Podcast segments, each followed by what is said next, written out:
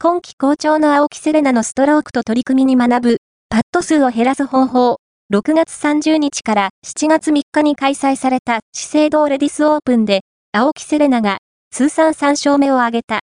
青木の賞金ランキングは現時点で6位。青木がこれほどの高成績を上げることができるようになった理由に、パットの向上が挙げられる。